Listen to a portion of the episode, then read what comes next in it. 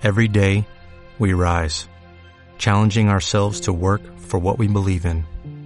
At U.S. Border Patrol, protecting our borders is more than a job, it's a calling. Agents answer the call, working together to keep our country and communities safe. If you're ready for a new mission, join U.S. Border Patrol and go beyond.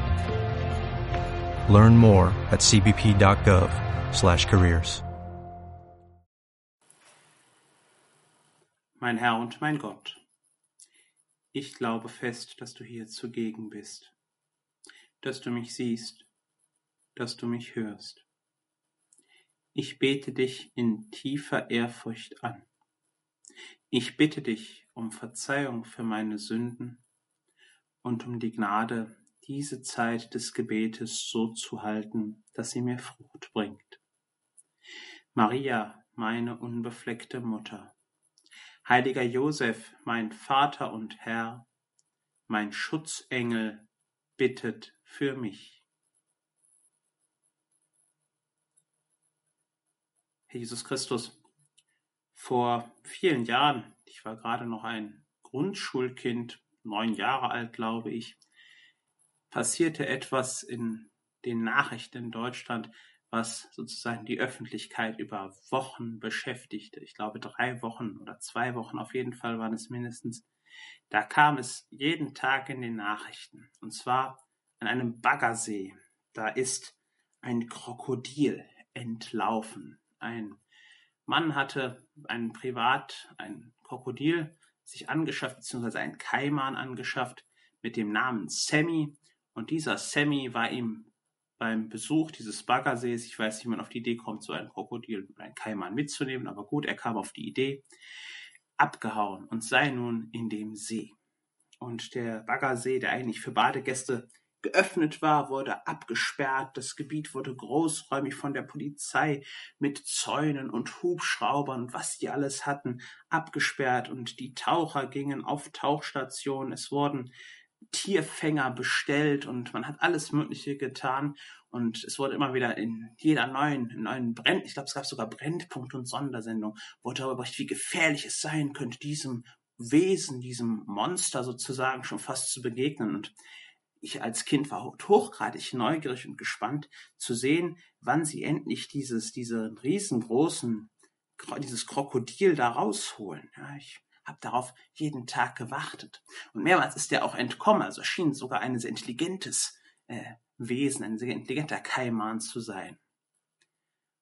Und ich gebe offen zu, umso enttäuschter und ja, amüsierter, selbst als Kind war ich damals, als dann nach zwei Wochen die Jagd endlich endete und ein Polizist mit Sammy auf dem Arm dastand und das Tier war, war vermutlich nicht länger als 50 Zentimeter plus Schwanz. Ich war echt enttäuscht. Nach all den Aufwand, nach all den großen Jagd, die da war, so ein kleines Wesen, sowas, verzeih, harmloses, scheinbar. Gut, der hätte auch beißen können ne? und das hätte wahrscheinlich auch wehgetan. Vielleicht hätte er auch Gliedmaßen von Menschen abbeißen können, aber so wirklich das, was da an Jagd gemacht worden ist, passte nicht wirklich zu dem Tier. Herr, wie komme ich jetzt da drauf? Nun, dieser Skandal, der da produziert worden ist, war ein Skandal, der eigentlich mit den Erwartungen eines riesengroßen Monsters der Zuschauer gespielt hat, mit den Ängsten der Leute gespielt hat, weil man ja so etwas nicht in einem deutschen Gewässer normalerweise erwartet. Es wurde mit den Erwartungen gespielt und die Erwartungen wurden, gelinde gesagt, enttäuscht. Und genau das Gleiche, um es mal etwas provokativ zu sagen, ist es ja, was den Menschen damals wie heute mit dir passierte.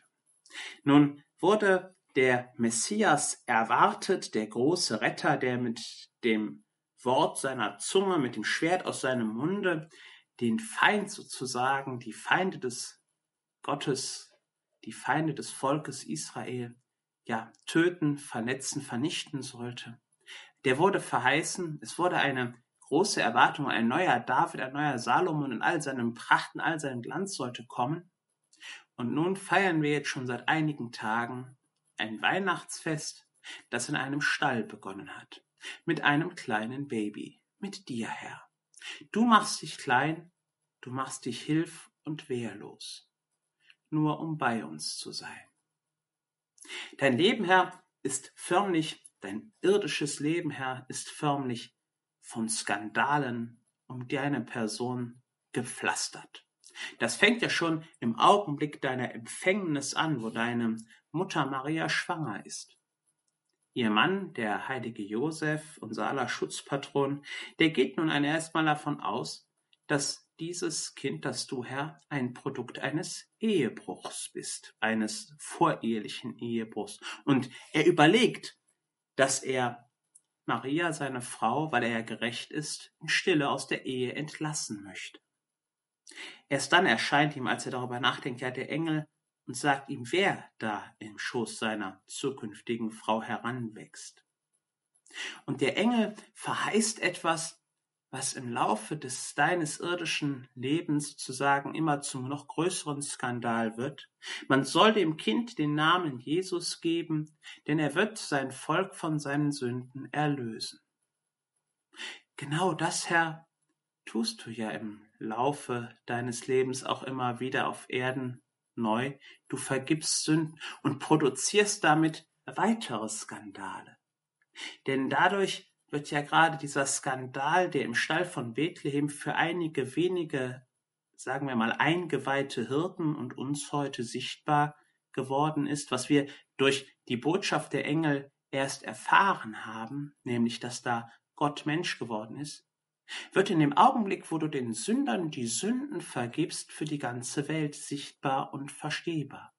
Die Pharisäer und Schriftgelehrten, die damals zu der Zeit bei dieser Aktion, bei diesem Wunder dabei waren, sie regen sich auf. Wie kann dieser Mann, dieser Mensch, dieser Normalo, um es mal so auszudrücken, Sünden vergeben?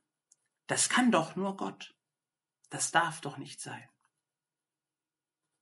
Dieser Skandal wird dann zu dem großen Skandal, zum Kreuzestod werden. Du, Herr, stirbst am Kreuz für uns. Dein ganzes Leben ein einziger großer Skandal. Eine Erregung, eine Aufregung für die Menschen, für die Welt, die das einfach nicht begreifen kann. Auch im heutigen Evangelium hören wir einen, ja, ich würde mal sagen, kleineren Skandal. Da ist eine hochbetagte alte Frau, die Hannah, die seit langer Zeit im Tempel auf die Ankunft des Messias wartet, die auf die Rettung Israels setzt, und ausgerechnet sind ein kleines Kind von einem unbedeutenden armen Paar in die Arme, preist Gott und erzählt allen, die es hören und vielleicht auch nicht hören wollen im Tempel, von der Rettung Israels. Nicht die Elite erkennt den Messias, der in den Tempel kommt. Nicht die Gelehrten erkennen, wer dieses Kind da ist, den diese beiden armen Eltern sozusagen im Tempel präsentieren. Nein, die ersten Senioren in deinem Kreis erkennen dich, Simeon und Hannah. Ausgerechnet sozusagen die, die schon an Tagen alt sind, die auf der Erde sozusagen irdisch gesehen nicht mehr viel zu erwarten haben.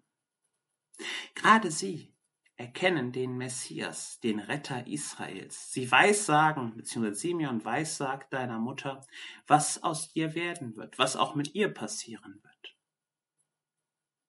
Herr, hilf mir, dass ich in diesem, an diesem Weihnachtsfest, noch an diesen Tagen der Oktav von Weihnachten, immer tiefer diesen guten, positiven Skandal betrachte, dass ich mich von diesem Skandal berühren lasse, der Skandal deiner Liebe, dass du dich für mich klein machst, dass du dich für mich entäußerst, dass du für mich in den Tod später gehst, dass du für mich auferstanden bist, um mich zu retten, als Kind, als Bruder. Und dass du uns alle in diese Familie Gottes hineinholen willst, dass die Erlösung der Welt nicht in Pracht und Herrlichkeit geschieht, sondern in der Liebe, in dem unauffälligen Alltäglichen. Ich danke dir, mein Gott, für die guten Vorsätze, Regungen und Eingebungen, die du mir in dieser Betrachtung geschenkt hast. Ich bitte dich um deine Hilfe, sie zu verwirklichen. Maria, meine unbefleckte Mutter. Heiliger Josef, mein Vater und Herr, mein Schutzengel bittet für mich.